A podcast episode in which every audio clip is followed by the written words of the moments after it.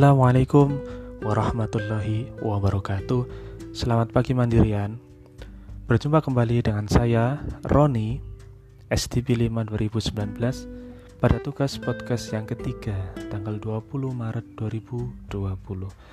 Pada kesempatan kali ini sedikit berbeda teman-teman.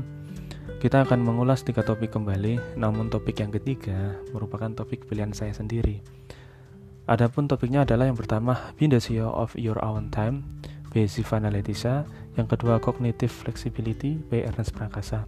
Dan topik pilihan saya adalah Merawat Bahagia by Aji Santoso Putro. Jadi menjadi bahagia itu sangat penting, namun merawatnya tak kalah pentingnya. Oke, untuk mempersingkat waktu, mari kita ulas bersama. Yang pertama yaitu Being the CEO of Your Own Time by Shiva Nalatissa. Di sini ada beberapa critical point yang dipaparkan oleh Zivana. Yang pertama adalah time management. Kenapa harus ada time management? Waktu adalah uang, itu anggapan orang. Namun, waktu itu lebih berharga daripada uang, karena waktu tidak bisa ditarik kembali.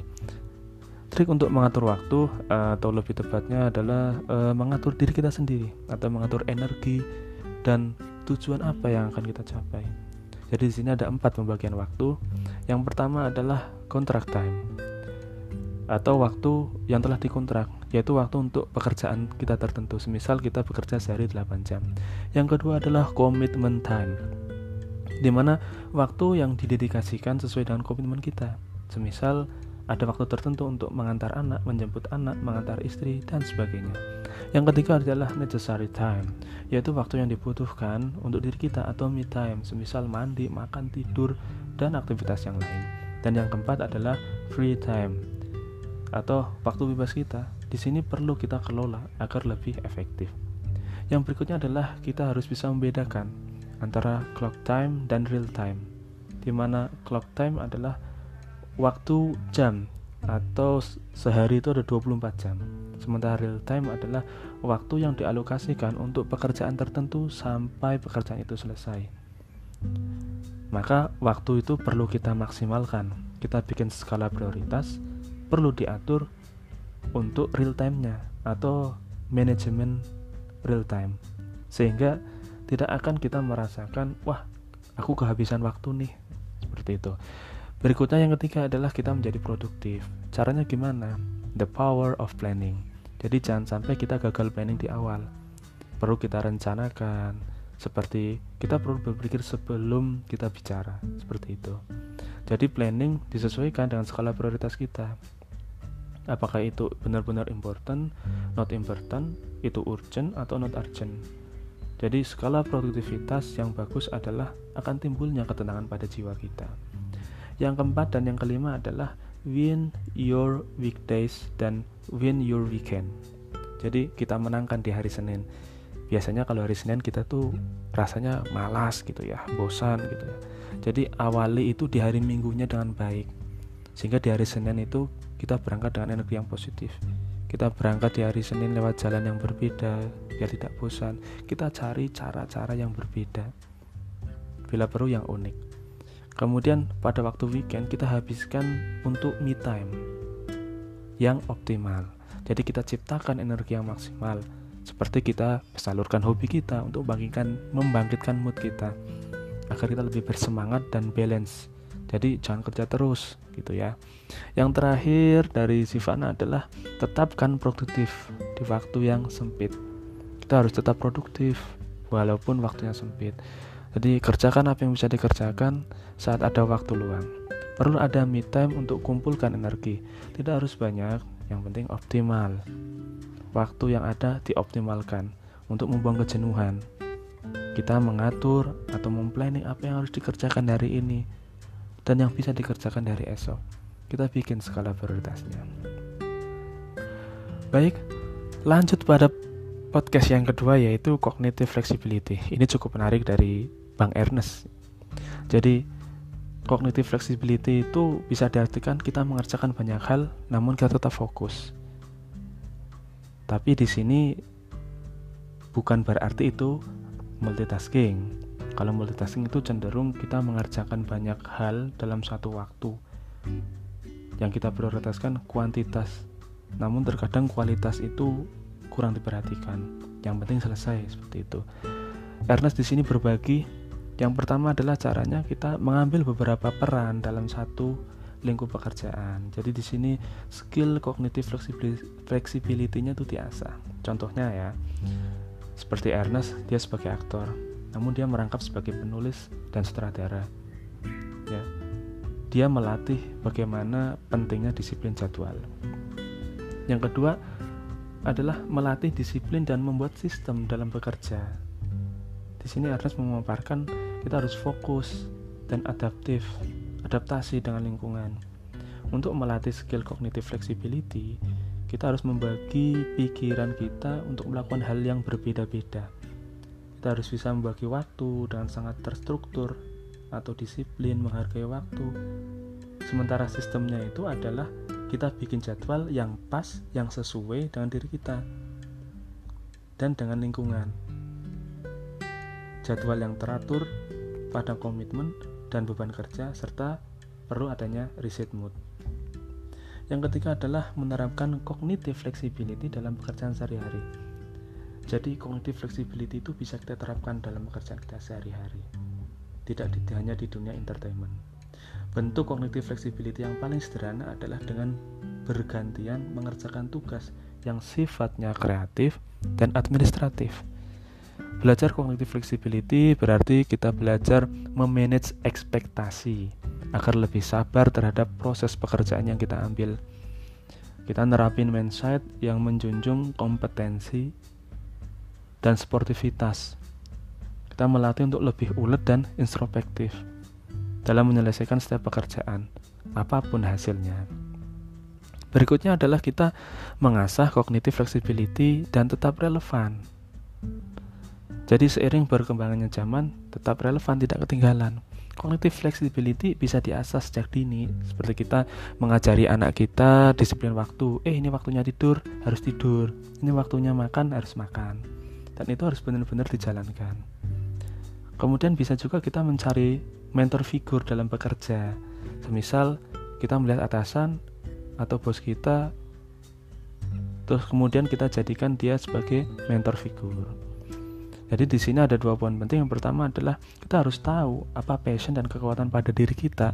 Kita punya keyakinan pada skill yang dimiliki. Yang kedua adalah kita harus punya core value yang khas atau identitas diri, bernilai lebih di mata orang lain, sehingga tetap relevan sepanjang zaman dan melahirkan harapan yang diharapkan oleh orang lain, sehingga kita tetap berkarya.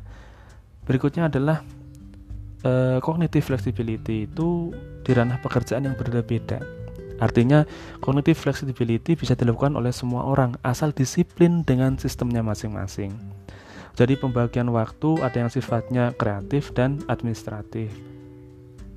Di sini diperlukan time management. Namun selain time management, juga perlu adanya energy management. Sehingga cara kita mengelola waktu, kesanggupan diri kita, dan mengelola energi yang kita pakai. Yang terakhir adalah kita harus menularkan kemampuan kognitif fleksibilitas ke anggota tim. Lucu juga kan, ketika kita sebagai orang leader punya kognitif fleksibilitas, namun anggota tim kita tidak akan jalan karena tidak balance. Jadi kognitif fleksibilitas itu juga harus ditularkan agar dimiliki oleh semua anggota tim. Caranya dengan apa? Kita memberi contoh disiplin waktu, mewajibkan disiplin waktu, kita mengeksplor atau menggali potensi dari anggota tim kita. Itu pos yang kedua. Untuk yang ketiga adalah pilihan saya sendiri, yaitu tentang merawat bahagia, Aji Santoso Putro. Sesuai dengan moto hidup saya, jangan lupa bahagia, maka saya mengambil tema ini. Dalam bukunya yang ketiga dengan berjudul Merawat Bahagia, Aji Santoso Putro dia mengulas tentang hidup, kebahagiaan, dan bagaimana caranya merawat bahagia. Jadi menjadi sebuah renungan untuk menemukan kembali kebahagiaan di tengah keruwetan hidup, mengingatkan kita untuk bisa lebih mengenal diri kita sendiri untuk selalu bahagia. Cara merawat bahagia yang pertama adalah bahagia itu mengikhlaskan keinginan, pasrah yang aktif, merasa cukup, bisa melampaui sedih dan senang, dan sudah tidak sibuk memberi label pada situasi. Merawat bahagia bisa dengan cara bertanya pada diri kita sendiri, kemudian merenung apakah yang selama ini kita anggap negatif, apakah itu benar negatif, dan sebaliknya, apakah yang selama ini kita anggap positif itu adalah benar-benar positif. Maka jangan terburu-buru, berhenti sejenak, bersyukur. Di sini ada 4 pola pikir yang Mas Aji ingin paparkan, yang ingin dijelaskan buat teman-teman. Yang pertama adalah siapapun yang dihadirkan dalam hidupmu itu adalah orang yang tepat. Yang kedua adalah apapun yang terjadi adalah satu-satunya kemungkinan yang bisa terjadi. Yang ketiga adalah apapun yang sudah mulai, yang sudah kita alami adalah momennya tepat. Yang terakhir, yang keempat adalah apapun yang sudah berakhir adalah waktu yang tepat. Jadi intinya percaya kepada Tuhan Yang Maha Esa dan menerima bahwa semua itu sudah ada jalan ceritanya sendiri-sendiri. Yang ketiga adalah belajar hidup seutuhnya. Jadi kita mengakui bahwa masalah itu adalah bagian dari hidup, dan masalah itu adalah masa lalu atau sampah pikiran kita, sehingga kita perlu memangkas apa yang harus kita lakukan, dan kita memahami diri kita sendiri. Berikutnya adalah kita melatih keheningan untuk merawat kebahagiaan itu. Jadi pikiran yang terlatih untuk hening adalah pikiran yang ikhlas, pasrah yang aktif, berhenti sejenak. Itu merupakan strategi berpikir dengan mengistirahatkan pikiran sejenak. Jadi cari model istirahat yang sesuai dengan diri kita. Berikutnya yang kelima adalah cinta, jodoh, dan kebahagiaan. Ya, jadi bicara tentang cinta ini sangat menarik. Cinta adalah hal terberat, namun cinta adalah hal yang terindah. Kalau jodoh adalah sesosok yang bisa mendewasakan pikiran kita, bisa menjadikan kita lebih sabar, lebih pasrah, dan lebih ikhlas. Cinta hanya datang pada pikiran yang bisa beristirahat, sehingga tidak ribet dalam menjalani cinta, sehingga bisa benar-benar kita bahagia. Jadi setiap momen itu adalah sesuatu yang baru, bisa melahirkan rasa cinta yang baru, sehingga kita bisa bahagia. Yang terakhir adalah kita mengatasi kecemasan untuk menuju kebahagiaan. Diatasi dengan mindfulness. Faktor kecemasan itu sesuatu yang tidak real, di masa depan, belum terjadi, itu bukan suatu produk pikiran. Maka dengan hening, kecemasan bisa diamati bahwa itu hanya ketakutan pikiran. Cara atasi kecemasan, kita bisa bersyukur, kenali kecemasan, proaktif pada kecemasan. Jangan terlalu percaya dengan pikiran kita atau pikiran yang menghantui kita. Bahagia itu akan terasa jika kita bisa menyadari hidup kita. Yang kita perlukan dalam hidup adalah bukan mendapatkan apa yang selalu kita inginkan, namun belajar mengikhlaskan keinginan kita. Belajar mengikhlaskan keinginan kita, sehingga kita akan bisa merawat kebahagiaan. Oke, itu resume podcast yang bisa saya sampaikan pada kesempatan kali ini. Pesan dari saya seperti biasa, jangan lupa bahagia. Assalamualaikum warahmatullahi wabarakatuh. Selamat pagi.